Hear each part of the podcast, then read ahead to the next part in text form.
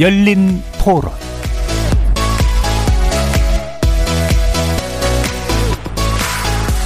안녕하십니까. KBS 열린 토론 정준희입니다. 제왕적 대통령 검찰도 다 컨트롤할 수 있으니까 범죄를 두려워하지 않는 거죠. 뭐 진실은 언젠가는 밝혀진다. 성경유착이 저는 제일 크다고 생각해요. 권력에 대한 본인들이 생각하는 뭐 하면 다 된다는 거 본인이 파워가 있으니까 그냥 뭐 하면 돼. 나는 대통령이니까 뭐 이런 거. 나중에 책임질 생각도 안 하고 뭐 그런 거 같죠. 뒤늦게 뭐 후회할 상황 아닌 것 같고 어, 냉철하게 보고 뽑아야 되는데 그 다음 정권에서 이제 전 정권에 대한 심판 이런 것들이 우선 과제가 되면서 계속 그런 게좀 되풀이 되는 것 같아요. 우리나라 대통령직 자체가 너무 이제 대통령한테 너무 집중돼 있으니까 거기 올라가신 분들 대부분이 권력을 잡으면 또 그 이상의 또 권력을 또 행사하고 싶은 마음이 있으니까 대부분 대통령이 그렇게 된 것 같습니다. 뭐 국무총리나 뭐 그런 분들한테 권력을 분산해야 된다 그래야 되나? 그래야 그나마 그런 확률이 더 줄어들겠죠. 견제할 수 있는 그런 기관 같은 거를 좀 만들어서 좀 이러한 일들이 없었으면 하는 바람입니다. 성숙된 시민 의식도 필요하고 그와 마, 마찬가지로 성숙된 어떤 어, 정책을 펼치는 그런 자세 그런 게 필요합니다.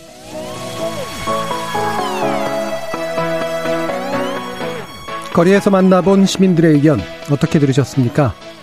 어제였죠. 횡령과 뇌물 등의 혐의로 징역 17년형이 확정된 이명박 전 대통령이 서울 동부구치소에 재순감됐습니다. 형이 확정된 기결수는 원칙상 교도소에 보내지만 전직 대통령의 전례에 비춰 구치소에 수감된 것이죠. 박근혜 전 대통령 역시 20대 총선 공천 개입 혐의로 징역 2년이 확정돼 현재 수용 생활을 하고 있고요.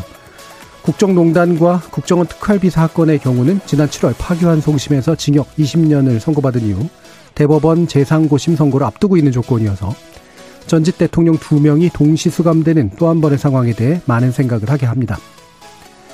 우리나라 역대 대통령들 다수의 이런 말로를 지켜보며 오늘 KBS 열린 토론에서는 대한민국 전직 대통령의 불명예와 비극이 끊이지 않고 있는 이유는 무엇인지 이것이 다시 반복되지 않게 할 방안은 어디에 있는지 심도 깊게 논의해보는 시간 마련했습니다. KBS 열린 토론은 여러분이 주인공입니다. 문자로 참여하실 분은 9730으로 의견 남겨주십시오. 단문은 50원, 장문은 100원의 정보 이용료가 붙습니다. KBS 모바일 콩, 트위터 계정 KBS 오픈, 그리고 유튜브를 통해서도 무료로 참여하실 수 있습니다. 날카로운 의견과 뜨거운 참여 기다리겠습니다. KBS 열린 토론 지금부터 출발합니다. 살아 있습니다. 토론이 살아 있습니다. 살아있는 토론, KBS 열린 토론. 토론은 라디오가 진짜입니다. 진짜 토론, KBS 열린 토론.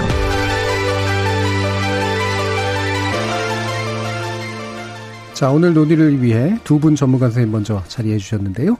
먼저 한국정책학회장 역임하셨고요. 오랫동안 정치 해설을 해오셨습니다. 국민대 행정학과의 목진휴 명예교수 나오셨습니다. 네, 반갑습니다. 예. 그리고 한겨레 신문 정치 전문 기자시죠. 성한용 선임 기자 나오셨습니다. 네, 안녕하세요. 자, 청취자 여러분의 다양한 의견 부탁드리겠습니다. 어, 먼저 어, 이명박 전 대통령의 이제 재수감 과정을 이제 지켜보셨을 텐데요.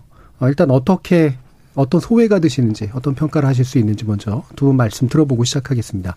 먼저 목 교수님 의견부터 들어볼까요? 네, 뭐 이게 일이 일어났으니까 예. 일이 참 참담한 일인 것 같고요. 음. 그 느낌이 또 생기잖아요. 예. 근데 뭐 이상하게 무덤덤한 느낌이었어요. 어, 예. 네. 근데 여러 생각을 하도록 어, 하는 그런 참담한 일이었고 그런 불행하게도 느낌은 별로 뭐 없었다. 음. 근데 오늘 좀 전에 시작할 때 그 청취자 또 시민 예, 예. 분들의 시각이나 분석이나 평가를 이렇게 들어보니 사실 이 사안의 본질을 잘 꿰뚫고 있다. 음. 뭐 특별하게 전문가들이 앉아서 여기에 대해서 논의할 그 필요가 없을 정도로 예. 시민들의 시각은 날카롭다 이렇게 보여집니다. 근데 참 여러 생각을 하도록 만드는 것이 음뭐 참담하다고 하는 것으로부터 출발하죠. 예. 되게 불행한 일입니다. 사실상 우리나라 대통령 거의 모두가 다 뭐 정상적으로 이렇게 대통령직을 수행하고 그 뒤가 정상적으로 된 사람이 몇 명이나 있을지 하는 데 물음표를 던져야 될 정도인데요. 어, 뭐 이런 좋지 않은 일을 계기로 해서 예. 이런 일이 더 벌어지지 않도록 이런 일이 일어나지 않도록 할 수 있는 방안이 뭘까? 이런데 우리 사회가 좀 고민을 해야 될 것 같다는 생각이 듭니다. 예. 어, 법을 어겨서 단죄 받은 상황 자체가 참담하다기보다는 그 그런 상황들이 벌어지게 되는 어떤 구조적인 문제들 네, 좀 이런 부분들에 대한 생각이 좀 많으신 거죠. 또 예. 해법을 찾아봐야 되겠다. 예, 예. 생각이 좀 드네요. 알겠습니다. 성은영 기자님 어떠신가요? 예, 예. 사건 자체가 좀 굉장히 비극적인 것 같아요. 예. 이명박 대통령의 청와대 비서관을 했던 분들을 제가 좀 개인적으로 아는 분들이 있는데 이분들 어, 이명박 대통령 옛날 혐의가 나왔을 때 좀 언쟁을 제가 한 일이 있어요. 왜냐하면 네. 그분들이 청와대 비서관 할 때 절대로 절대로 어디서 돈 받으면 안 된다는 얘기를 재임 음. 중에 여러 차례 들었다고 합니다. 그래서 이명박 대통령이 무슨 수뢰 의혹이 있다고 할 때 그럴 리가 없다. 음. 우리한테 그렇게까지 엄격하게 하신 분이 본인이 그럴 리가 없다. 이거는 어 뭐 그 당시에 그 상대편 야당 또 언론에서 그 어, 굉장히 부풀린 의혹이다 이렇게 음. 주장을 했는데 최근에 이분들이 이제 말씀을 안 하세요. 어. 너무 이제 명백하니까. 예, 예, 예. 어, 이게 대법원에서 마지막으로 이제 확정된 범죄 사실을 보면 좀 잘 사실 믿어지지 않을 정도입니다. 뭐 온 국민 상대로 거짓말을 한 게 물론 제일 크죠. 이제 다스 실제 소유자라는 예. 최종 결론이 났고요. 그거 말고도 뭐 삼성 어, 재벌 회장 사면 대가로 소송 비용 음, 대납 하는 방식으로 이제 그 뇌물을 받은 거고 네. 금융계 이사 인사한테 잘 봐달라 뭐 뇌물 음. 받고 아 심지어 비례대표 공천 대가로 음. 뇌물 받고 아 이게 대통령으로서 도대체 이게 이분이 이게 개념이 있으신 분인지 의심 들어올 정도로 뭐 이제 네. 본인은 네. 아니라고 하시겠지만 음. 그래서 어떤 법원에서 최종 확정된 사실이고요. 저는 어떤 최근 며칠 동안 화가 나기보다는 좀 참 슬펐다 예. 뭐 이런 느낌이 아주 강합니다. 예, 어떻게 해서 이런 일까지 벌어졌나 싶을 정도로 이제 믿기 어려운 그런 정도의 내용들이 때, 때문인 것 같은데요. 이게 좀 구별해 봐야 될 게 이제 대통령 되기 이전부터 있었던 일과 대통령 직무를 수행하는 중에 이제 또 벌였던 그런 일들이 이제 좀 겹쳐져 있는 것 같습니다. 특히나 이제 중요한 문제가 대통령직을 수행하는 과정에 생기는 문제도 있지만 결국은 어 기존부터 계속해서 이제 의혹으로 제기됐던 것들에 아까도 이제 송 기자님께서 말씀해 주셨지만 부지 부인으로 일관하다가 결국 그 실체가 이제 드러난 그런 것이 이제 더 어, 문제가 아닐까 싶은데요. 이게 이제 어, 검찰 수사가 그 당시에 특검 내지 검찰 수사가 어, 제대로 좀 진행이 됐었다면 미연에 예방 가능한 일이었을까라는 그런 질문들을 하게 될 것 같아요. 이 부분에 대해서는 목길 교수님 어떻게 판단하실까요? 그러니까 결국은 뭐 검찰을 포함한 사법부가 예. 문제를 제대로 보지 못했던 것 아니냐라고 하는 지적들이 있죠. 예. 어, 또 반면에 어 이 지금 이렇게 결론이 난 것이 잘못된 결론이다라고 주장하는 쪽에서는 또 지금 검찰이나 사법부가 문제가 있는 것 아니냐라는 주장도 할 수 있을 겁니다. 예.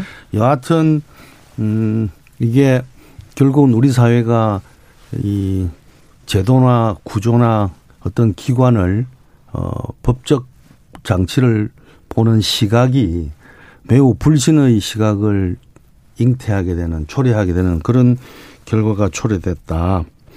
음, 누구의 잘못인가 이렇게 짚어서 얘기하기는 쉽지가 않습니다. 않습니다만, 음.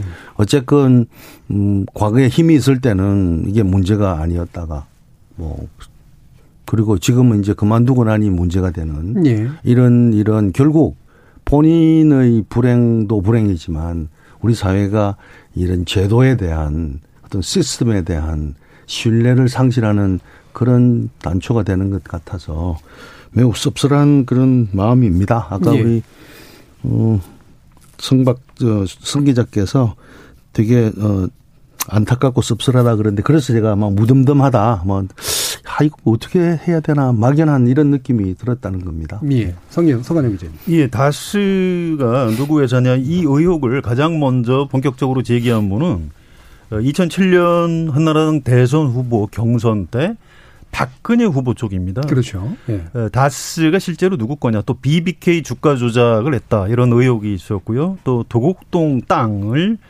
차명으로 보유했다 이런 여러 가지 의혹을 거의 다 박근혜 후보 쪽에서 제기했던 건데 예. 검찰하고 특검에서 다 혐의 없음으로 털었죠. 근데 음. 결국 13년이 지나서 그게 다 사실인 걸로 드러난 겁니다. 음. 저는 우리나라 검찰하고 특검이 이거 책임져야 된다고 생각을 합니다. 예, 이게 예. 예, 능력이 부족해서 실체를 못 밝혀냈을까요? 저는 그렇게 생각하지 않아요. 음. 이미 그때 아 다음 대통령은 MB다라는 게 어느 정도 네. 공감대가 있었어요. 예. 대통령에 당선되기 전부터 미래 권력에 줄을 댄 음. 겁니다. 음. 이 부분에 대해서 앞으로 어, 그 당시에 도대체 수사를 얼마나 부실하게 했는지 음. 좀그 우리가 좀 한번 따져볼 필요가 있는 겁니다. 예. 그래서 그 부분인데요. 그러니까 우리나라 검찰이라고 하는 데의 특성상 미래 권력에 대해서 뭔가 이제 선거 직전에 제기된 의혹을 이제 수사를 해가지고 밝혀내서 말 그대로 이제 정책 판단을 조차도 받지 못하게 만드는 상황을 연출할 그런 자세나 의지가 있을까? 앞으로도 사실 좀 그런 게 좀 궁금하거든요. 그렇죠. 걱정스러운 예. 거죠. 그러니까 이제 결국은 미래 권력이나 음. 뭐 어떤 경우든지 이거는 살아있는 권력이다. 예. 이렇게 이제 어 조직이나 제도가 판단을 하는 거죠. 음. 그래서 그때 어떤 행동을 하는 것이 적합한 행동이 적절한 행동이라고 음 생각을 하는데요. 그게 적절하고 적합한 행동일지 모르겠지만 음. 그것이 옳은 행동은 아닐 거란 말이에요. 네. 그 상황에서 그 조직이 어떤 행동을 해야 될 건가 하는 것하고는 어떤 뭐 일관성이 있을지 모르겠으나 우리 사회 전체를 본다든지 무엇이 옳으냐 라고 하는 걸 놓고 봤을 때는 그렇지 않거든요. 네. 그랬을 때 사회의 제도나 조직은 어, 옳은 방향으로 가야 될 것 아니에요. 음. 그런가 하면 또 죽은 권력에 대해서는 얼마나 매몰 찹니까? 그렇죠. 성 기자 그러지 않아요? 예. 그러니까 이게 참 그래서 제가 아까 우리 사회가 이 조직이나 제도나 이런 국가기관에 대해서 불신의 상황을 더욱더 만들어내는 음. 그런 또 하나의 사례가 되지 않았느냐 하는 면에서 참 마음이 안 좋다 이런 말씀을 드린 겁니다. 예. 지금 저희 말씀 나누는 과정에 이제 저희 세 번째 초대 손님 함께 이제 자리하셨는데요. 어, 김대중 정부에서 이제 주영 대사 지내셨고요. 노무현 정부에서는 이제 국가안보보좌관 그리고 주일 대사까지 또 역임하셨습니다. 라정일 가천대 석좌 교수 함께 하셨습니다. 안녕하세요. 자, 그러면 이제 같이 또 이제 세 분 말씀을 나눌 텐데, 어, 나중에 교수님, 그, 지금 저희가 나누던 말씀이 이제 그, 이명박 전 대통령 수감 상황을 지켜보면서 어떤 소회가 드시는지에 대한 일단 질문을 먼저 드렸었거든요. 교수님은 어떤 생각 드시나요?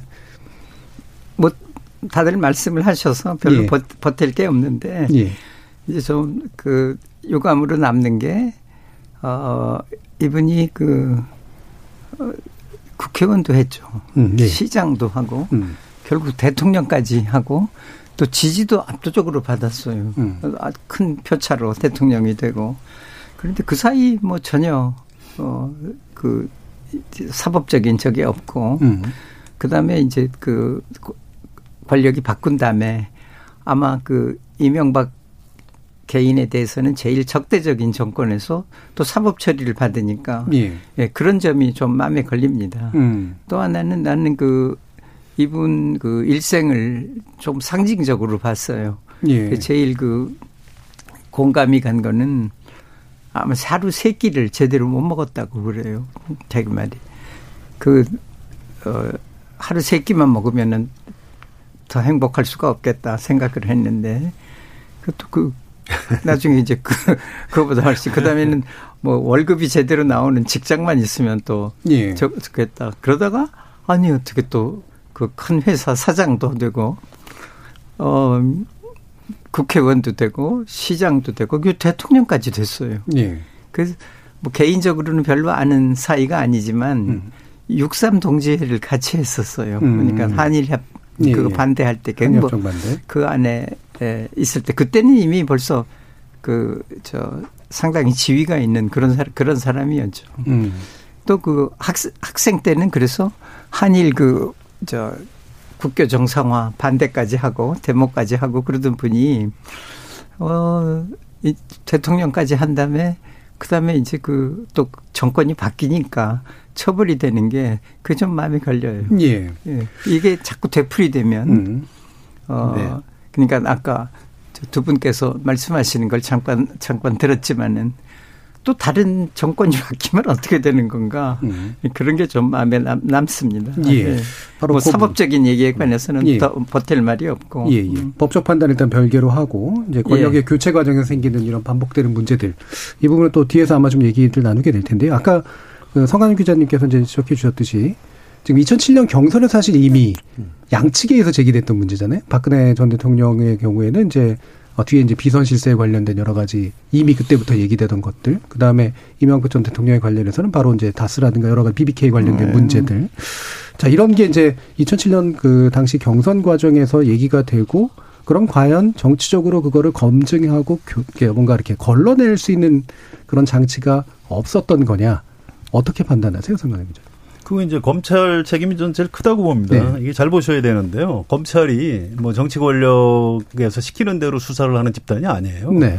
어, 옛날엔 그랬겠죠. 음. 경찰이 세고 안기부가 세고 뭐 이랬을 때는 이제 검찰이 뭐, 뭐 어떤 그런 어, 수사를 해오면 그냥 기소해주고 재판이나 해주는 기관이었다가 어, 50, 60 넘어가면서 이제 군인들이 정권 실세에서 쭉쭉 뒤로 빠지면서 음. 검사들이 정권의 이제 그 핵심 예. 조직들을 차지하게 되고요.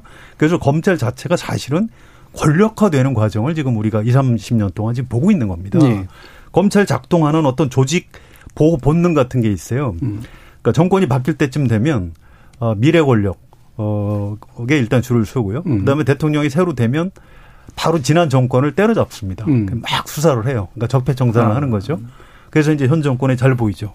그러면 새로 어, 권력을 잡은 대통령은 검찰을 개혁할 수가 없는 거죠. 음. 자, 임기가 한 중반쯤 지나가면 자, 현 정권 비리들을 슬슬 가지고 현 정권에 대한 내사를 시작을 합니다. 예. 또 이제 물론 수사도 갈 수도 있고요.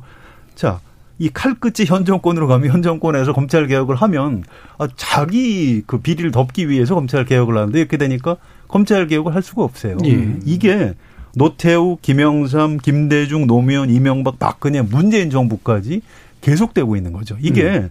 뭐 검사들이 악당이라서 그런 게 아닙니다. 검찰이라는 어떤 민주적 통제를 받지 않는 어떤 관료 집단 자체가 약간 좀 괴물화되어 있는 이런 예. 부작용. 이것 때문에 지금 이명박 대통령의 이런 어 그때 이제 단죄를 했어야 되는데 그걸 안 하고 13년 뒤에 지금 음. 진상이 밝혀진 이런 이런 일이 벌어지고 음. 있는 거예요. 그러니까 검찰이 이제 능동적으로 반응을 하고 선택을 했다는 말씀이시잖아요. 그렇습니다. 예. 그래서 미래 권력에 먼저 줄을 대고 나중에 이제 그 약점들을 또 이용해 가지고 이후에 권력 교체기에 또 이제 자신의 이익을 챙기는 그런 방식으로 갔다는 말씀이신 건데 자 그렇다면 이제 우리의 권력 구조의 문제도 있지만 바로 이 검찰에 의존할 수밖에 없는 그런 구조의 문제, 그러니까 권력형 비리라든가 이런 것들을 캐내고 단죄하고 이러는 과정에서 이 부분도 좀 있는 것 같아요. 이게 좀 별개의 얘기입니다만 그러면 어, 예를 들면 공수처도 마찬가지 운명이 될 거라고 생각하세요, 성 기자님? 아니, 아니, 그렇습니다. 그러니까 예. 공수처를 잘 보셔야 되는데요. 예. 공수처가 무슨 여당이나 야당을 때려잡으려고 만드는 조직이 아니에요. 예. 검찰의 문제는 수사권하고 기소권 또 재판 음. 어, 모든 형 집행 권한까지 알파부터 Z까지 전부 다 가지고 있는 겁니다. 예. 너무 세요. 음. 그래서 이 사람들이 가진 권력의 일부를 좀 떼서 음. 따로 그럼 고위공직자 범죄를 주로 수사하는 작은 기구를 일단 하나 만들자. 음. 이렇게 되면 이게 무슨 효과라고 합니까? 그런 걸. 변제 효과. 예, 뭐 음. 예, 검찰이 그러면 그 다음부터 아 음. 이게 우리가 엉터리로 하면 어, 공수처의 어떤 정당성을 네. 뺏기겠구나 이렇게 음. 돼서 어떤 그 어, 어, 정치적으로 편향된 수사라든가 음. 검찰의 어떤 조직 보호를 위한 수사 이런 걸 좀 덜 하지 않겠는가 해서 음. 공수처를 만들려고 하는 거고요. 음. 그래서 저는 공수처 반드시 만들어야 된다고 생각을 합니다. 오히려 그런 이유 때문에. 그렇습니다. 예. 뭐 예. 공수처 먹겠습니다. 문제는 뭐 논란이 많죠. 음. 이게 뭐 여전히 논란이 많고 만들어져도 계속 논란이 될 텐데 어 제가 보기에는 그렇습니다. 이게 권력을 가진 개인이나 집단이 그 권력을 자기 휘하에 있는 조직들에게 어떻게 적용할 것인가에 따라서 어 그 조직의 그 행동이 달라질 수 있을 거예요. 그래서 아무리 조직을 잘 만들고 제도를 잘 만들어도 권력을 가진 그 사람이 권력을 마음대로 행사할 수 있는 상황이 네. 되어버리면 그거는 얼마든지 잘못 사용될 수 있는 가능성이 충분히 있는 것이고 검찰이 미래 권력을 쳐다보고 살아있는 권력에 대해서 아무 소리 하지 않는 이유가 뭐냐면 그 권력, 권력이란 게 있기 때문인 거죠. 근데 저는 이번 이 이명박 대통령 음, 이 문제를 보면서 좀 놀랐던 것 중에 하나가 이게 대통령이 되고 난 다음에도 뭐 비례대표 공천이라든지 예, 뭐 이런 예. 등등의 음. 어 뭐 뭐 대통령이 공천에 어느 정도 관여하죠 그러지 않습니까? 음. 대통령의 입김이란 게 존재하잖아요 성, 음. 성 기자 그잖아요. 네, 그런데 예. 그 대가로 뭐좀 예. 검전이라든지 뭐 이런 걸 했다는 이 사실은 좀 충격적입니다. 대단히 구시대적이죠. 예, 굉장히 뭐 이거는 그리고 또 사실 뭐 이명박 대통령 같은 경우에는 평생을 기업에서 네. 일을 했고 기업가로서 적지 않은 그 부도 음. 축적했을 거고 이런데 그렇게 했다는 거고 좀 믿기가 좀 어렵습니다, 나 음. 교수님. 그리고 상당히 그거 제가 들었을 때, 예. 야 이거 이건 이거는 정말 아닌데 이런 생각이 들었어요. 예. 대통령이 됐으면 그 뭐 비례대표 그걸 해서 그 받는 게 무슨 의미가 있겠습니까? 그러지 않은가 싶은데요. 음. 좀 그래요 느낌이. 예. 지금 뭐 나중에 교수님 마침 이제 모시게 된 중요한 이유 중에 하나가 이제 한국의 불행한 대통령들이라는 저서를 이제 쓰셔서 예, 네, 네. 또 이게 또 많은 또 그 여러 가지 국정 경험이 또 있으시기도 예, 하고 예. 권력에 또 내밀한 부분들도 많이 또 보셨기 때문에 이 저서를 이걸 예상하고 쓰신 건가요? 어떻습니까? 예. 아니 두 분 말씀하신 게 다 옳은 말씀이시고 그 심지어는 이런 얘기도 들었어요. 저 정치인들한테서 우리나라 검찰이 거의 조폭 수준이다. 그리고 네. 그런 얘기까지 들었어요. 근데 이제 제가 관심을 쓴 거는 어떤 그 기관이라도 그 저기 어 부처 이기주의가 있어요. 예, 예. 그, 어, 그, 그런 걸 보고, 그저, 어, 그, intractability of institution이라고 불러요. 어떤 목적으로 그 기구를 하나 제도를 하나 만들어 예. 놓으면 이 제도가 원래 목적에 봉사하는 게 아니라 자기 부처 목적에 예. 봉사해요. 그러니까 군이 제일 위험하죠. 그런 경우에. 음. 그 군이 그, 그런 거를 많이 하고 어, 권력이 있는 기구는 다 그렇게 해요. 예. 그러니까 그, 그건 뭐 다른 나라도 그래요. 워싱턴에 가봐도 CIA 자기 음. 부처 이기가 있습니다. 펜타곤은 또 자기 이해가 있고 그래요. 그런데 그 어떤 기구 하나에만 관심을 두고 음. 이것만 고치면 된다 해가지고 문제가 해결될까 그렇게는 예. 생각 생각하기가 힘듭니다. 그러니까 음. 저는 그 책에서 얘기한 건 크게 봤어요. 음. 결국은 대통령 그 권력을 쥐고 있는 대통령이 검찰을 또 그렇게 편의하고 쓰고 그다음에 자기가 또 거기 당하고 하는 그런 게 아닌가. 네. 이거를 단순히 공수처를 만든다고 문제가 해결이 될까? 음. 그건 조금 조금 의심이 돼요. 네. 전에 그 어, 중국인 친구 하나가 그 비리 척결을 하는 부패 척결을 하는 그 일을 맡아서 했는데 에, 나를 보고 그런 얘기를 한번 했어요. 그 한번 친한 관계니까 이제 부패를 싹 척결을 할 거다. 음. 그래서 그, 그 이런 기구를 만들고 그래가지고 부패가 척결이 되겠나 그랬더니 그렇게 하려고 한다고. 근데 생각은 어떠냐고. 안 물어봤으면 내가 그냥 그런가 보다 그러고 지나가는데 물어보길래 대답을 그렇게 했어요. 예. 그러니까 부패의 근본 원인이 니네 그 레이즘의 네이처에 있지 않나. 국가가 엄청난 권력을 쥐고 있고 음. 여러 군데 다 관여를 하니까 그, 그 관여 때문에 그 큰 권력 때문에 부패가 생기는 건데 그 다음에 또 국가기구를 만들어서 그거를 척결하려고 하면 그 사람들이 나쁜 짓을 하면 또 하나를 만들어야 네. 하지 않겠냐. 그리고 또 그 사람이 나쁜 짓을 하면 만일 네가 나쁜 짓을 하면 또 너를 감독할 사람을 또 만들어야 하고 그러, 그러다가는 그 부패가 그게 되겠나. 그럼 어떻게 하면 좋으냐. 부패를 어떻게 하냐. 부패를 완전히 척결할 수 있는 나라는 아무도 없다고 그랬어요. 어느 네, 나라가 네. 권력하고 부패라는 건 따라가는 건데 견제할 수 있는 방법은 국가 권력을 견제할 수 있는 게 필요하다. 음. 뭐냐고 그래요. 시민단체가 있든지 음. 야당의 존재가 있다든지 어, 언론에 활발한 자유가 있다든지 그렇다면 뭐 니네 시스템을 하라는 얘기 아닌가 그렇다고 그랬어요. 근데 우리도 부패를 예. 완전하게 척결은 못하고 부패는 예. 늘 있어요. 아무리 선진국에 가도. 음. 한번 영국에서도 그거 가지고 다툰 일이 있어요. 뭐냐 하면 우리나라가 축구 스페인을 이겼을 때인데 네.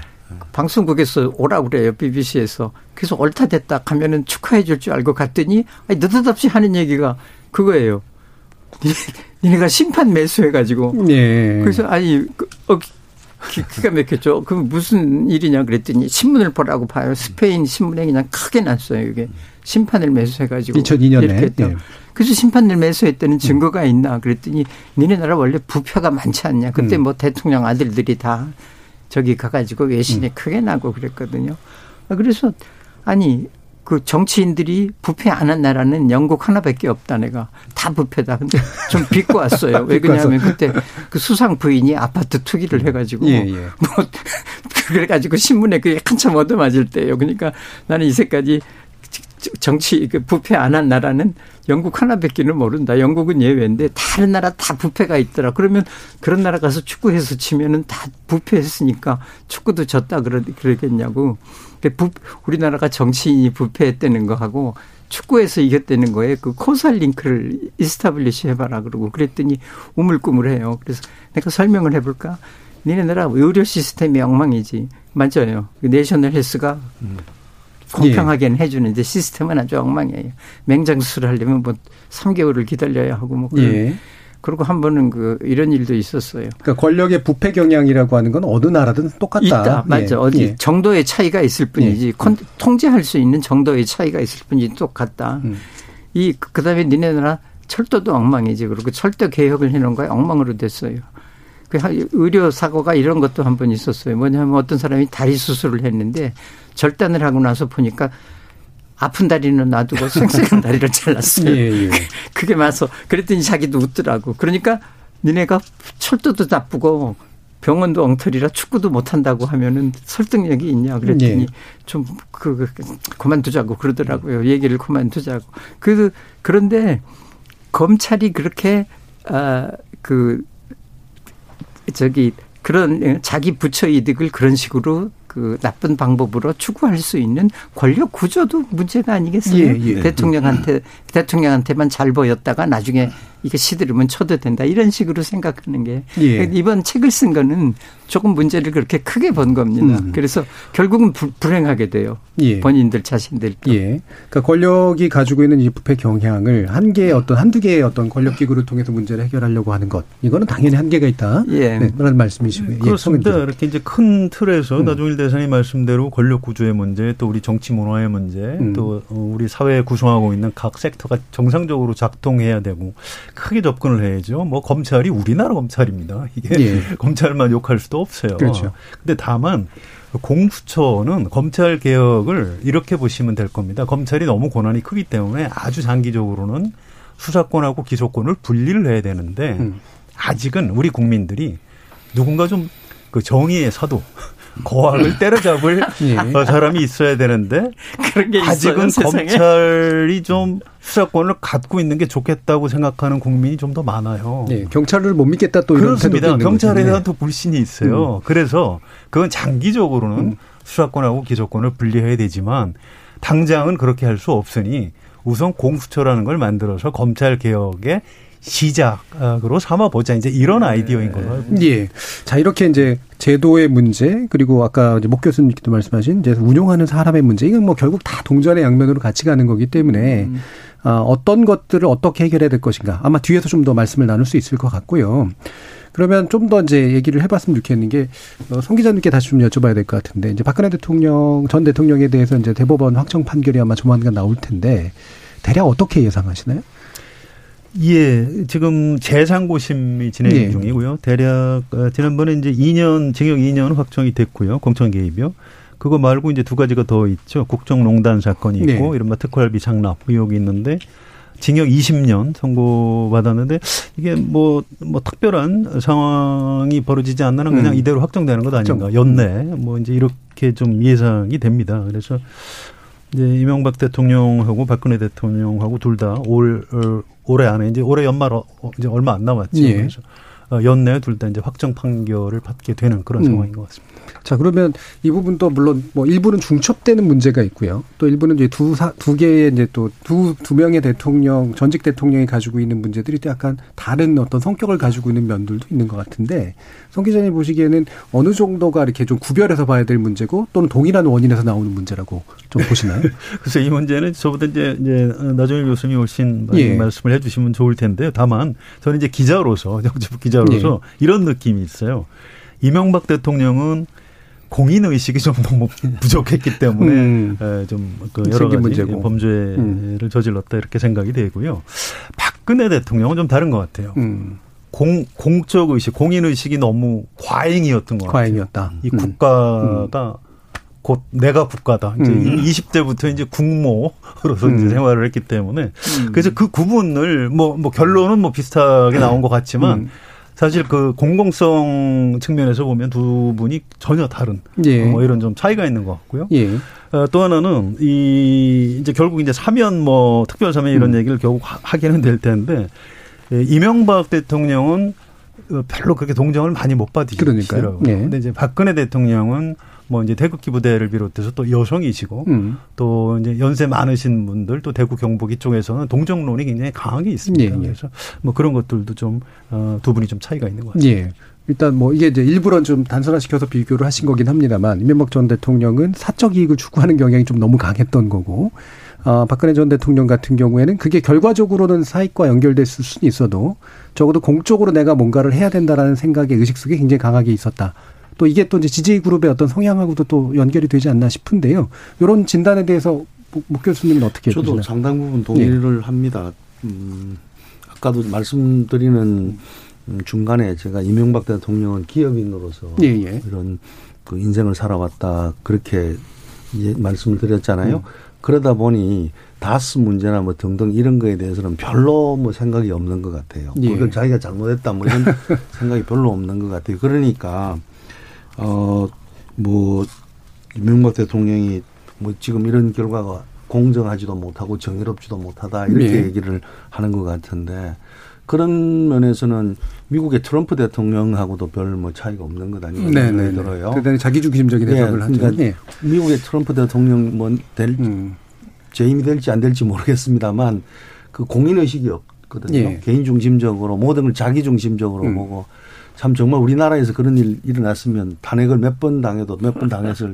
예. 미국에서 항의 그 받으시겠어. 뭐, 뭐, 제, 예, 뭐 제가 인신 공격한다고. 제가 볼 때는 좀 그랬어요. 대사를 안 하셨기 때문에 제가 대사를 안 했으니까. 그리고 뭐 박근혜 대통령 같은 경우에는 그. 그 부, 그분, 그분의 부친의 연속선상에서 예. 세상을 본 것 아닌가. 예. 그런 생각이 들고, 어, 뭐, 하여간 좀 두 분 다 굉장히 불명예스럽고 두 분 다 어쩌면 어쩌면 그 자유의 몸으로서 세상 자유의 몸으로서 어, 세상에 다시 나오지 못할 그런 연령대다 예, 예. 이런 걸 볼 때는 인간적인 측면에서 참 안타깝고 음. 또 국가의 입장에서 볼 때는 참 불행하고 뭐 이런 느낌을 많이 받습니다. 예. 네. 나정현 교수님 어떠세요? 예, 아니 우리 저 성 선생 박근혜에 대한 그저 변명이 참 재밌네. 공익 공익식이 너무 강했다. 아까 저 BBC에 대해서 하신 얘기하고 좀 비슷한 제 생각에는 음. 어그 세상이 많이 바뀌어도 사람들이 안 바뀌더라고요. 네. 옛날에 살아요. 그러니까 박근혜 대통령의 생각은 박정희 박정희 대통령 때 생각을 하신 게 아닌가 그 대통령이 그 되면은 예. 그냥 예. 어, 그 연장성 예, 자기는 얼루프하게 이렇게 음. 아주 초연 내려다보는 예, 예, 높은 데 있고 음. 사람들하고 뭐 접촉을 많이 안 하고 사실은 대통령이 되면 굉장히 많은 사람들하고 접촉을 하고 예. 근데 실은 자기 당내 반대파하고도 별로 그렇게 그렇죠. 그 포용 같은 거를 못 하는 음. 그런 게 아니었나 이명박 대통령도 깜짝 놀란 게그 60년대 어, 그 땅을 파고 건설하고 하는 거에 집중해 가지고 4차 산업 의 그 문턱에 있는 이런 시대에 역시 토건 쪽으로 가더라고요, 사람이. 예, 예. 생각이다. 아, 지금 정부는 어쩐지 모르겠어요. 그것도 역시 과거에 있는지 어쩐지 음. 생각이. 근데 아, 세월이 많이 가고 세상은 엄청나게 빠르게 변하던데 사람들 생각은 잘 안 안 변하는 것 같아요. 그래서 음. 그걸 공익 정신이라고 해야 하는지 어쩐지는 잘, 모르, 잘 모르겠는데 아무튼 어, 그런 게그 예. 저, 저, 그 어려운 걸 만들고 그거 하나는 참 문제예요. 왜 대통령만 되면 거의 불행해요. 음. 거의 거의가 그 김영삼, 김대중 두 분은 불행 안 할 것 같은데 사실은 굉장히 불행했어요. 김영삼 음. 대통령이. 김영삼 대통령의 큰 불행은 또 김대중이 대통령 된 것도 굉장히 불행하지 않았나 모르겠어요. 개인적으로는. 예. 그런데 김대중 대통령은 그래도 예외가 아, 과거 복수를 할 수 있었어요. 검찰을 음, 그렇죠. 동원하든지 음. 하면은 음. 얼마든지. 그건 안 했어요. 한 번도. 네. 한 가지 얘가 김영삼 대통령 선거운동 때 200 몇십억을 썼다고 그랬는데 그 노태우 대통령 회고록을 보면 자기가 준 것만 3천억이라고 나왔어요. 회고록을 음. 해서 출판을 했으니까 책임지는 것만. 얘기 예. 아니에요. 그건 뭐 검찰을 그렇게 크게 동원 안 하더라도 자기 옛날 정적을 좀 곤란하게 만들 수가 있었는데 그런 거 전혀 안 하고 다른 사람들을 다 포용 데려다가 부부 동반 저것 하고 노무현 대통령 때는 좀 달랐어요.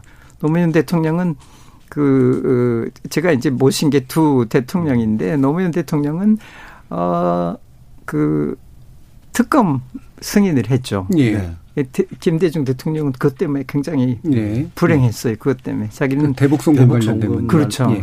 근데 그 당 내나 정부 내에서도 반대가 많았는데 그 그를 그 고집을 했어요. 그거는 참 어, 그것도 뭐 무슨 이유가 있었겠죠. 이건 그 깨끗하게 하고 지나가는 게 좋겠다. 근데 음. 결과적으로는 그 전직 대통령한테 아주 심한 음. 심한 타격이었죠. 그게. 그, 그 뭐 지금 박지원 국, 정원장이 되셨기 때문에 뭐 그렇죠. 대충 보상을 받지 않았나 그런 생각도 없진 않은데. 예. 이게 대통령만 되면 예. 음, 불행해지잖아요. 예. 근데 뭐 그전에도 사실 불행했는지는 잘 모르겠습니다만 하여튼 대통령이 되게 되면 그 불행함이 자신의 국한되는 것이 아니라 음. 국가에 국민에게 다 이렇게 어, 그 영향을 주는 게 되는데요. 저는 그래서 왜 그럴까 이런 생각을 많이 해봤어요. 해봤는데 어, 사람이 좀 그런 것 같아요. 힘이 자기에게 모이기 시작하면 모든 사람이 그 힘을 쳐다보기 예. 시작하잖아요. 그러면 조그마한 행보도 굉장히 큰 걸음처럼 보여지고 밑에서 음. 큰 걸음처럼 만들어내는 거예요. 예. 그리고 또 실상 뭐 설마 설마 해서 한마디 해봤는데 그게 되거든요. 뭐 예컨대 뭐 이거 되는가? 과거에는 안 됐던 것이 음. 대통령이 되, 고 나니까 금방 되거든요. 음. 그런 것들이 이렇게 차곡차곡 차츰차츰 쌓이다 보게 되면 다른 사람들 말을 듣지 않기 시작하는 것 음. 같습니다. 음. 자기의 생각이 옳다. 그리고 거기까지 내가 도달했다. 내가 이 대통령이 됐는데 이거보다 더한 게 뭐가 있느냐 이런 인식을 갖기 시작하는 것 같아요. 예. 그래서 그런 것들이 어 하루씩 쌓여가죠. 그런가 하면 검찰이나 경찰이나 모든 권력기관은 내가 쓰는 대로 움직인다는 걸 알기 시작하죠. 이렇게 됐을 경우에는 뭐 정상적인 곳으로 가기가 굉장히 어려운. 음. 그러니까 그 역시 사람의 문제도 해당이 되겠죠. 그 개인이 어느 정도로 공인으로서의 자질을 갖추었느냐에 따라서 그렇게 넘어가는 것이 좀 늦게 되든지 적게 되든지 이런 경우는 있겠으나 사람이 그런 힘을 가지게 되면 음. 도취되는 것 아닌가. 네. 더더욱이 밑에서 전부 지금 미국의 경우가 그렇지 않습니까? 트럼프 대통령이 네. 얘기하면 아무도 말 못한다는 거 아니에요. 음. 그러니까 더 좋아하는 겁니다. 본인이. 네. 더 심하게 가잖아요. 그런 게 우리나라에는 뭐 막 나타나진 않지만 뭐 계속해서 그런 일들이 있어 왔지 않느냐 그런 생각이 음. 들어요. 그래서 불행하게 되는 음. 것이 되는 것 같다는 생각이 마침 이제 대통령 직의 문제랑 그다음에 네. 이제 뭐 사람의 문제이기도 합니다만 이제 미국의 경우도 얘기를 해주셔서 미국도 사실은 한국과 이제 뭐 거의 비슷한 정도의 어떤 대통령제를 가지고 있는 몇 안 되는 나라 중에 하나인데 어 미국에서도 분명히 절대 권력은 절대 무패하는 경향을 보였잖아요. 근데 우리와 같은 현재 같은 대통령의 말로가 좀 덜 나타난 이유는 뭘까 그러면 어떻게 생각하세요, 나중에 듣겠습니다.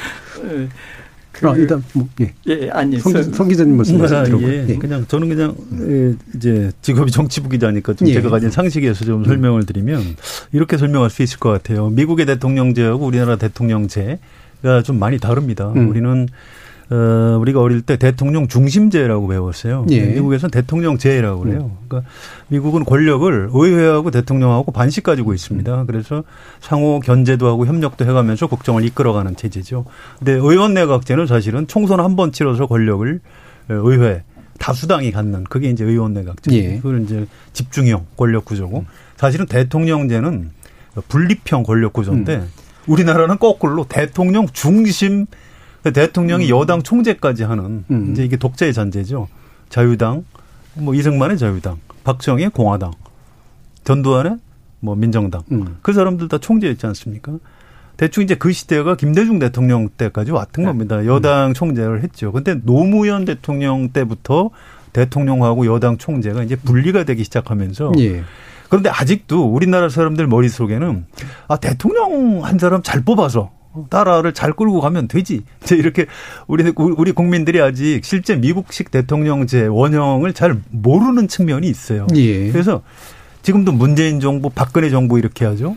미국에서 뭐 오바마 정부보다 오바마 행정부. 행정부죠. 네. 네. 트럼프 행정부. 음. 그 행정부의 수장으로 보는 시각이 강한 거죠. 음. 근데 우리는 뭐 문재인 행정부 그럼 큰일 날 겁니다. 아마 그 문재인 대통령 시절이 난리 칠 텐데 박근혜 대통령도 마찬가지죠. 음.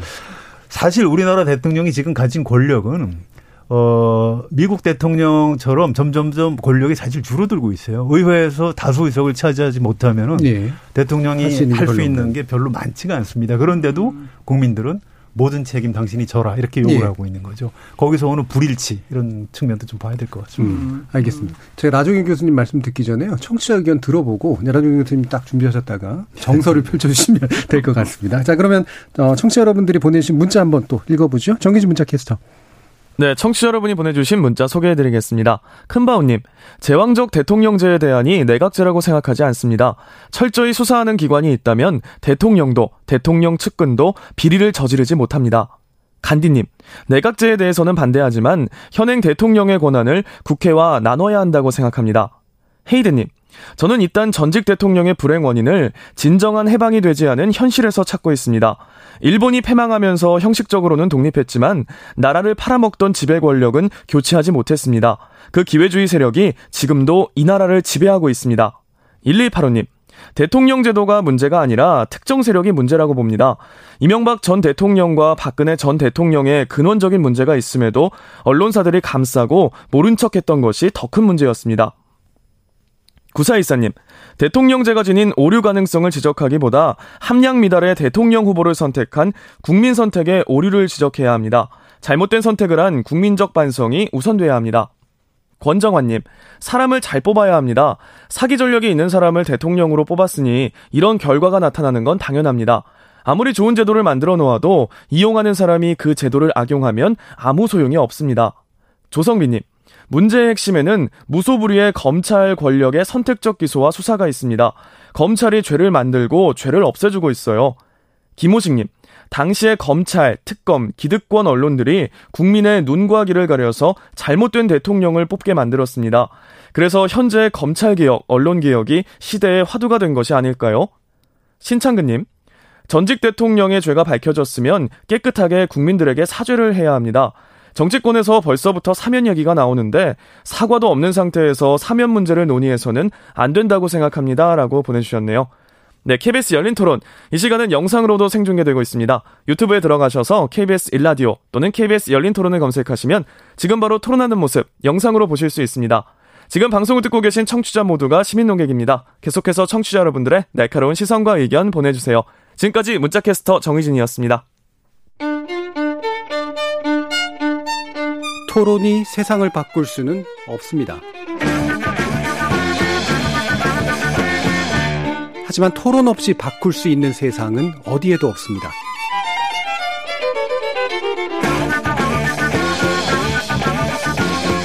세상의 선한 변화를 갈망하는 당신. 정답이 아니라 질문의 힘을 믿는 당신. 우리 KBS 열린 토론에서 만납시다.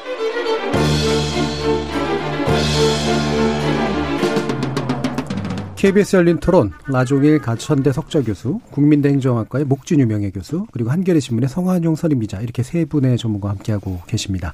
자, 아까 그 일부 마무리 즈음에서 이제 성 기자님께서 우리나라 대통령제는 사실은 미국이 가지고 있는 그런 분산형 대통령제와는 상당히 다른 집중형의 문제를 안고 있기 때문에 생기는 문제들이 굉장히 크다라는 그런 지적을 해주셨는데요.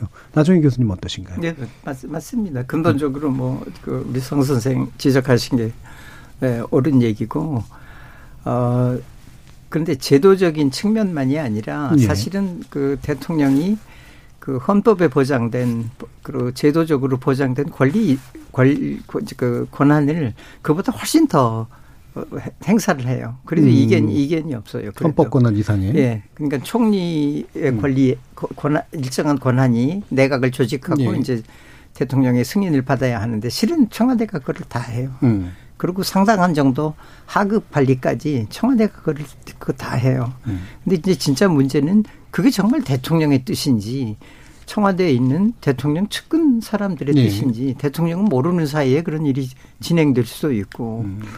그, 그 사이에 그 대통령 부근에 있는 사람들의 개인적인 사적인 이해관계가 저가 될 수도 있고 그런 게 문제예요. 그러니까 음. 그 제도를 따로 만들, 예. 만들어 가지고 한다고 하더라도 좀 근본 더 근본적인 그 반성이 필요하지 않나. 음. 대통령한테 너무 어 사, 권력이 많이 집중이 돼 있고 또 비공식적으로 그 권력을 행사할 수 있는 방법이 예, 참 예. 많아요. 아까 성 선생 지적하신 대로 음. 당도 저걸 하죠. 음. 그 어, 당도 그 권력이 셀 때는 해요. 근데 이제 권력이 약해지면 당에서도 또 통제력이 안 불행, 불행한 대통령이 음. 되는 겁니다. 음. 또뭐 당에서 탈당하라고 예, 그러고. 예. 그다음에 이제 그참 나쁜 게 권력이 바뀌면은 그다음에는 또 문제가 또 달라져요. 아마 음. 공수처를 만들어도 마찬가지 않을까. 음. 만약 그 지금 정권의 음. 적대적인 사람들이 집권을 하게 된다면은 음. 같은 일이 또 일어나지 않나. 이거를 이 책을 쓴 거는 이제는 제발 좀 이러지는 않았으면 좋겠어요. 어떻게 음. 됐건 간에.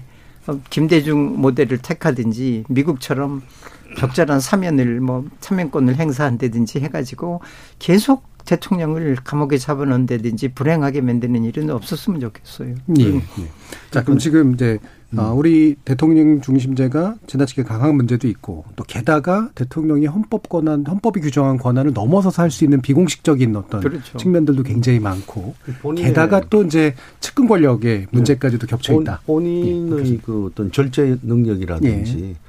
본인이 갖고 있는 사회에 대한 인식이라든지 이런 것들도 상당히 중요한 측면이 어, 된다고 봐요. 그런데 아까 성 기자 말씀에 대통령 중심제라고 하는 것 사실 그 상권 분립이라는 것은 견제와 균형이 가능할 네. 때 어, 상권 분립이 되는데요. 대통령 중심인제라는 말은 중심에 대통령이 있다 이 말이잖아요. 네. 근데 상권 분립이 아니라는 말하고 별 차이가 없잖아요. 그래서 예를 들면 지금 우리나라는 음, 국회의원이 강요가 될 수 있지 않습니까? 내각에 들어갈 수가 있잖아요. 음. 그럼 국회의원은 그 국회의원 한 사람 한 사람이 헌법, 헌법기관이란 말이죠. 근데 헌법기관인 그 개인을 데려다가 대통령 행정부에 강요로 쓰고 있어요. 이래라 저래라 지시할 수 있는 거예요. 그랬을 때 과연 국회가 어, 정상적으로 대통령이 일하는 행정부를 견제할 수 있을까 하는 걸 한번 생각을 해봐야 되는 예. 거고요. 어, 뭐, 최근에 미국에서는 대법관, 연방법원 대법관 임명과 관련해서 여러 가지 논란이 있었습니다. 대통령 임기가 불과 뭐 몇 달밖에 네. 남지 않을 수 있는 상황에서 어, 대법관을 임명할 수 있는, 저, 저, 지명할 수 있느냐 이런 논란이 있고 했지 않았습니까? 또 우리는 그, 그러나 그 미국은 이 청문회를 거쳐서 이렇게 가고 종신직이 되기 때문에 네. 누가 나를 지명하고 어떻게 되든지 간에 대법관이 되고 난 다음부터는 자기의 소신을 끌어갈 수 있는 제도적 장치가 되어 있는데 음. 우리는 그렇지 않잖아요. 임기제를 해서 말 잘 들으면 또 뭐 더 할 수 있고 뭐 이런 식으로 돼 있단 말이에요. 뭐 제가 표현이 좀, 나, 예. 좀 이렇게 정, 어, 정 뭐라 그러죠? 약간 거칠어서. 어, 거칠었습니다. 좀 그렇지만 네. 그런 상황이 음. 있단 말이죠. 그러니까 사실 우리나라가 성 기자 말씀처럼 대통령 제도를 가지고 있다 하더라도 진정한 의미의 대통령제라기보다는 모든 권력이 대통령에 모여 있는 제도가 됩니다. 어, 노무현 대통령이 이렇게 얘기했죠. 자기는 그, 그 당시 어, 당의 총재는 싫다. 나는 1번 당원이 되겠다고 그랬잖아요. 음. 1번 당원이 되겠다 했지만 사실 1번 당원이었습니까? 최고 당원이었죠. 1번 당원은 첫 번째 당원이 아니라 최고 당원이었잖아요. 네. 이런 식으로 지금도 그럴 겁니다. 지금 대통령도 당에 미치는 영향이 어마어마할 겁니다. 공천에서도 말은 안 해도 어마어마할 겁니다. 그래서 그런 관계가 깨어지지 않는 한 제도적으로라든지 어, 행태적으로 깨어지지 않는 한은 이 대통령이 누가 대통령이 되더라도 이런 불행한 그 미래의 씨앗을 가지고 간다. 뭐 이렇게 네. 볼 수밖에 없습니다. 자, 그러면 라조인 교수님. 그 뭐 책에도 물론 일부 쓰셨지만 우리나라 대통령제에 문제가 만약에 있다면 그러면 어떤 것을 일단 제거하거나 바꾸는 것이 가장 핵심이 된다고 생각을 하세요? 아, 그 근본적으로 어 대통령 제가 네. 그러니까 한시적으로 어, 위임을 받아가지고 아, 그 법률에 정하는 바에서 그 한시적으로 나라를 돌보다가 이제 그걸 넘겨주고 나간다 하는 그런 어.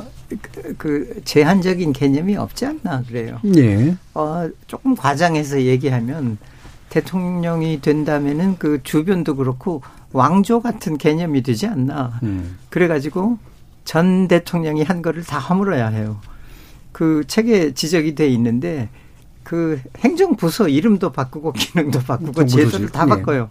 이게 그 관리들한테는 얼마나 큰 그 관료들한테 얼마나 큰 부담인지 몰라요. 네. 명함까지 뭐 이것까지 다 바꾸고 그 저걸 기능도 바꾸고 뭐 새로 특별한 임무를 주고 그래가지고 얼마 안 돼 가지고 다 되면은 또 그다음에 또또 또 바꾸고 제일 나쁜 거는 그 전에 대통령이 해놓은 거를 어떻게 하든지 지우려고 하는 게 아닌가. 그, 어, 저기 책에도 지적을 했지만은, 어, 노무현 대통령 때 보면은 박, 김대중 대통령 측근 치고 감옥에 안 간 사람이 없어요. 거의 다 감옥에 갔어요. 그 다 뭐 검찰을 동, 예. 검찰에서 한 거죠. 그 다음에 무죄가 된 사람이 또 많아요, 거기서. 박지원 원장도 그 중에 하나. 무리한 거였다는 거죠. 근데 예. 그리고 또 당도 새로 만들었어요. 그러니까 김대중 대통령한테는 그것도 그, 그 자기 아들 얘기뿐만 아니라 이런 것들이 모두 굉장한 불행했어요. 그리고 그 특검할 때는 하지 말아달라고 부탁까지 했어요. 김대중 저 대통령이. 그러니까 자기 당 같은 당에서 대통령이 된 다음에도 그 어, 저기 같은 계열의 정치 세력임에도 불구하고 전임제 예, 흔적을 예, 전임자의 그렇죠. 흔적을 지우려는 예. 시도들이 계속 있었다. 음. 그 그런 거를 그 음. 그런 거가 아, 책을 이렇게 꼭 하나 써야겠다 엉터리 책이지만은 써야겠다 하고 적어한 게 이런 건 지적을 하고 가요. 그러니까 음. 김대중 대통령도 많이 존경을 하고 노무현 대통령도 나는 반드시 대통령을 해야 하는 사람이라고 생각했어요. 예. 거의 대개 모든 사람들이 노무현 대통령이라는 건 생각지도 않을 때게 음. 나는 그분들 열심히 대통령이 돼야 한다. 한 번을 음. 당신이 대통령이 돼야 한다 하고 밀고 그래서 저 어떻게 그 어, 어, 일하지만 당에서 자기는 반미라고 나가면 안 된다고 그러길래 반미를 해도 유, 리할 수도 있으니까 걱정 말고 하시라고 그런 그런 얘기까지 예. 해서 근데도 어, 불행했어요. 김대중 대통령도 굉장히 불행하게 되고 본인 자신도 결국은 음. 뭐 좋았다고 음. 끝이 좋았다고 할 수는 없지 않습니까? 예, 예. 음. 자 이런 게 어떤 이유 때문이라고 보세요, 성 기자님? 저는 그 제도론자는 아닌데요. 예. 그래도 제도에서 어떤 그 클릭 조정은 해야 된다고 생각하는 네, 사람입니다. 제도 안에서. 예. 그 지금 야당 대표를 하는 김종인 위원장이 에, 사실은 이제 그 총선 때 에, 야당 대표로 복귀를 했지만 그 전에 정치를 아마 영원히 안 할 생각을 하고 책을 쓰신 것 같아요. 음. 영원은 영원한 권력은 없다 이런 예. 책이 있는데 음. 그 마지막 부분에 이제 이런 얘기를 해요. 이분도 이제 그 대통령하고 이제 일을 잘 해서 개혁을 했던 사람인데 결국 아 이게 제도에 문제가 있다라고 결론을 내린 겁니다. 이런 표현이 있어요. 자동차로 비유를 합니다. 계속해서 급발진하고 미끄러지고 전복되고 화재가 발생하는 차가 있어요. 그 언제까지 이게 운전사가 미숙해서 이렇다 이렇게 할 거냐. 네. 이건 차량의 결함이 있는 거다. 이것도 음. 아주 심각한 결함이 있는 거다. 그런데 이 어리숙한 정치인들이 내가 하면 나는 잘할 수 있다라고 고집을 부리고 있다 이렇게 네. 지적을 했어요. 그러면서 제왕적 대통령제를 바꿔야 한다. 이게 내 50년 정치 인생을 통틀어서 말하는 대답이다.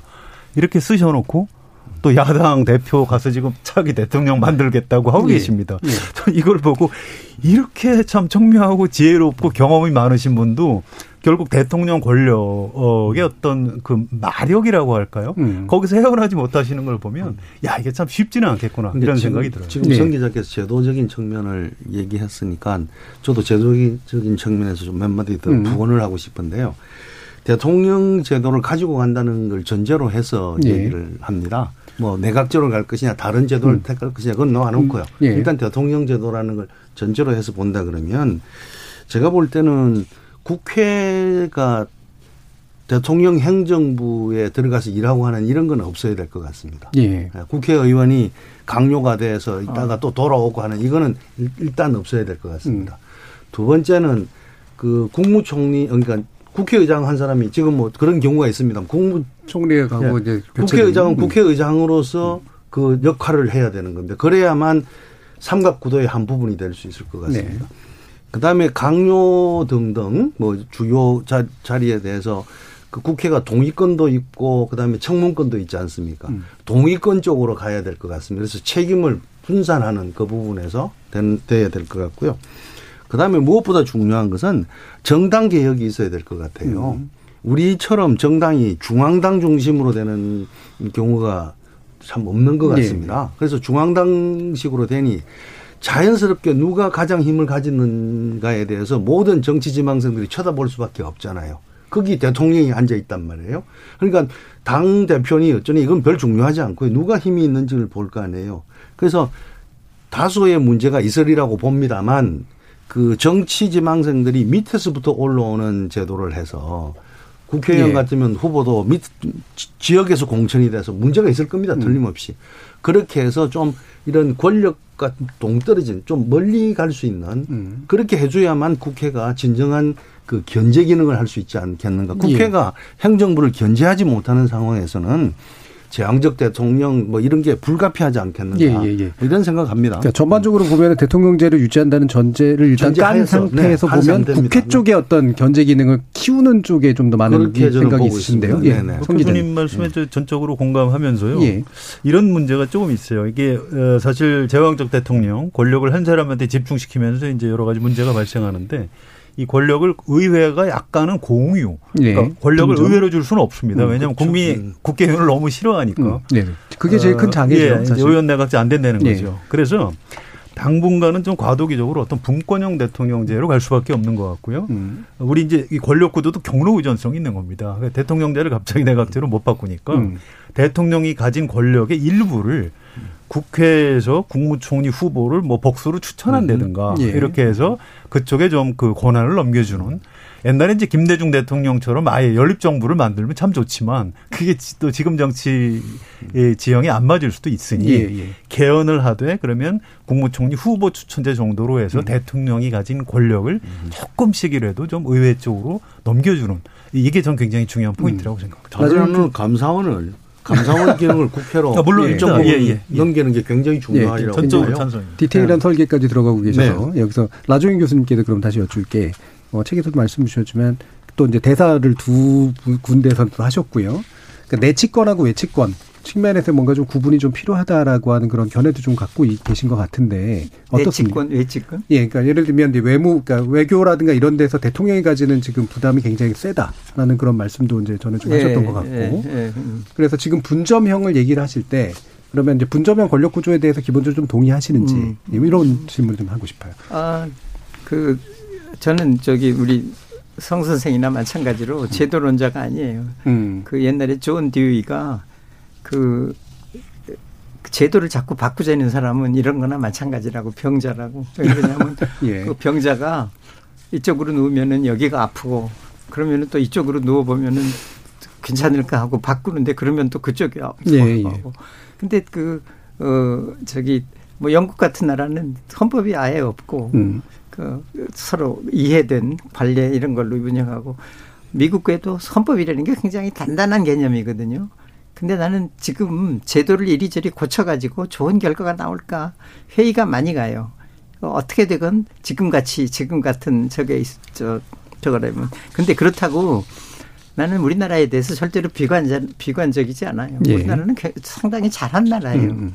예. 2차 대전 이후에 독립한 나라로 우리나라 정도 한 나라면 상당한 그렇죠. 성공도 민주주의를 진척한 그게 뭐 영광스럽다거나 뭐 음. 위대했다거나 그런 건 아닙니다만은 그건 명함이 있지만은 어쨌거나 잘했고 옛날보다는 또 좋아졌어요. 예. 좋아지리라고 앞으로도 음. 생각합니다. 음. 나는 그 어, 제도를 이리저리 바꾸는 것보다 시민 의식 음. 그런 쪽이 좀 더 제고됐으면 좋겠어요. 그래서 또 그 정치권의 충원 방안을 나는 옛날부터 많이 그 권장을 했는데 예를 들면 고등학교, 대학교 때요.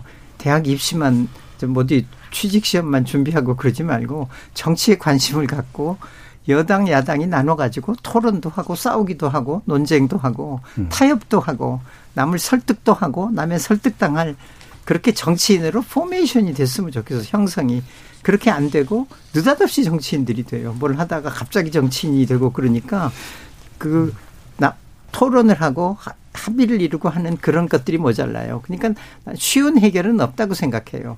일단은 정권을 잡아서 어 이제까지 쌓였던 원한을 푼다든지 이런 이런 마음이 없었지만 공수처가 생겨도 마찬가지 아닐까? 예. 그 그런 어, 의식 의식의 제고 같은 게 많이 필요하고 음. 시간이 많이 걸리리라고 생각하고 우선은 아무튼 불행하게 되는 어, 대통령들이 좀 없었으면 좋겠어요. 음. 네. 좀더 문화도 바뀌어야 되고, 뭐 결국은 이제 시민들이 이제 큰 의미에서의, 그러니까 어, 넓은 의미에서 정치에 네. 굉장히 많이 관여하고 참여하는 이게 궁극적으로 문제 해결의 방법이다라고 보시는데 그러면 자, 작은 의미의 정치에서의 개헌 필요성에 대해서는 생각하고 계시진 않나요?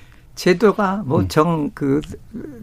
나쁜 게 있으면 바꿔야 하는데 음. 아 그걸로 큰 효과가 안 나리라고 생각해요. 예. 예. 그 헌법을 바꾸어서 예. 뭐 이렇게 제도를 바꾸어서 모든 걸 다 얻겠다라고 생각하는 건 곤란하죠. 그렇죠. 그러나 예. 제도가 어, 정상적으로 가는 것에 걸림돌이 된다 그러면 음. 일정 부분 이렇게 손을 보고 가는 것. 예. 그래서 우리는 보면 교수님 말씀처럼 어느 날 아침에 갑자기 뭐 그냥 새 것을 완전히 새 것을 갖다 예. 놓고 음. 과거를 그냥 헌 것이라고 버리는 경향이 있는데 그 새 것에도 문제가 있거든요, 항상. 그러니까 헌 것을 조금씩 조금씩 이렇게 손을 보아서 가면서 사람을 키워야 된다고 봅니다. 음. 우리 문화에 깔리는 저도 좀 그렇습니다만 다 가져야 속이 시원하지 다 가지지 않으면 안 되거든요. 음. 뭐 영어로는 위너 테이크온이라고 그러잖아요. 네, 뭐다 먹어야 되잖아요. 네. 그리고 제가 일단 가졌을 때 남이 저보고 좀 나눠달라 그러면 굉장히 불쾌한 이런 거잖아요. 네. 사실은 그게 아니거든요. 음. 세상사는 공존하는 것이고 이긴 자가 진자에게 나누어 줄 때 자신이 질 때 지금 진자가 이기면은 저한테도 줄 거란 말이죠. 네. 이런 그게 공존의 그 인식이 있어야 될 텐데 의식이 있어야 될 텐데 우리가 사실 그게 부족합니다. 음. 그런 거는 교육에도 어 교육과도 무관하지 않습니다.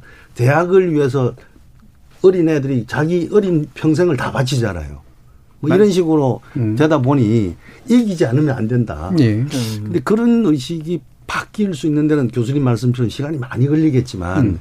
지금 정치를 하는 분들도 그런 노력을 해줘야 될 겁니다. 예, 해줘야만 되지 어느 날 아침에 어느 음. 날 음. 아침 갑자기 무슨 제도 바꾼다 개헌한다 이래서 뭐 대통령이 감옥 안 간다. 음. 이거는 아닐 것 같다는 생각이 듭니다. 음, 예. 승자 독식적 문화. 그다음에 또 너무 하나의 뭐 이른바 스치말로 몰빵이라고 하는데요. 네. 하나로 지나치게 몰아주는 거. 권력 구조 사실 그런 측면도 좀 있는 것 같고. 성한영 기자님은 어, 아까 말씀하신 권력분조업마에 관련된 말씀을 하시려면 사실 개헌 필요성에서는 상당 부분 좀 동의하시는 것 같은데요. 네, 개헌을 저는 권력구조 조금 손질을 하는 게 옳다고 봅니다. 예. 지금 문제는 동력이 없어요. 음. 이미 정치 여야는 뭐 예. 내년 4월 고양이 목에 방울 들기고 예, 서울시장, 부산시장 보궐선거로 이미 지금 질주를 시작을 했고요. 예. 또 곧장 2022년 대선 향해서 달려갈 겁니다. 이게 사실은 지금 국회의원 선거법도 좀 손질을 해야 되는데 그거 네. 손, 손 대려는 사람 아무도 없어요. 그래서 네. 사실 지금 개헌 논의를 했으면 좋겠는데 문 대통령은 지난번에 그 하려고 했다가 개헌안을 냈지만 예. 투표 불성립으로 이제 안 됐죠. 그래서 어 여야가 개헌 특위 같은 걸 만들어서 어떻게 조금이라도 좀 고쳐서 개선을 해보려는 노력을 음. 했으면 참 좋겠는데 음. 지금 어 현장 뭐 분위기가 그렇지는 않 은 것 같아서 좀 안타깝습니다. 예.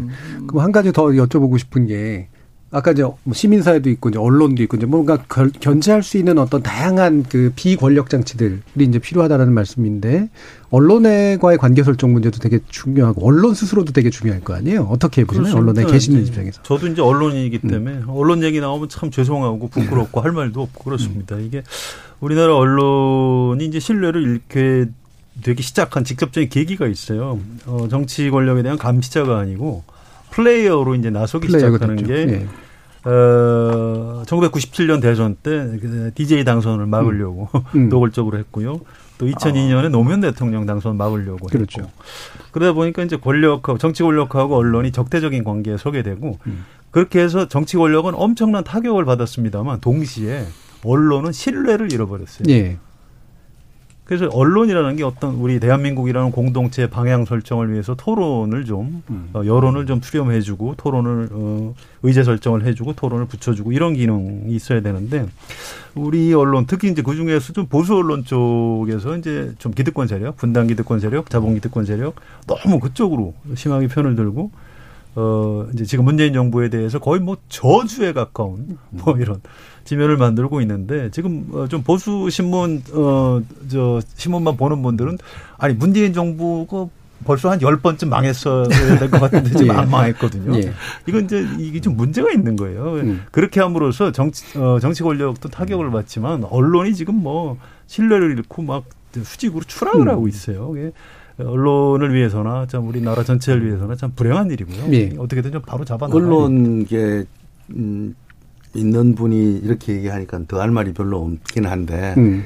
어 이렇게 뭐 보수 시각을 가진 언론이 보는 그 반대 또 반대가 보는 보수 예. 이게 사실은 비슷한 것 같아요. 진영적이죠. 양쪽이 예. 진영 논리가 예. 비슷한 것 같은데 패널에 조선일보도 초청하지 그랬어요.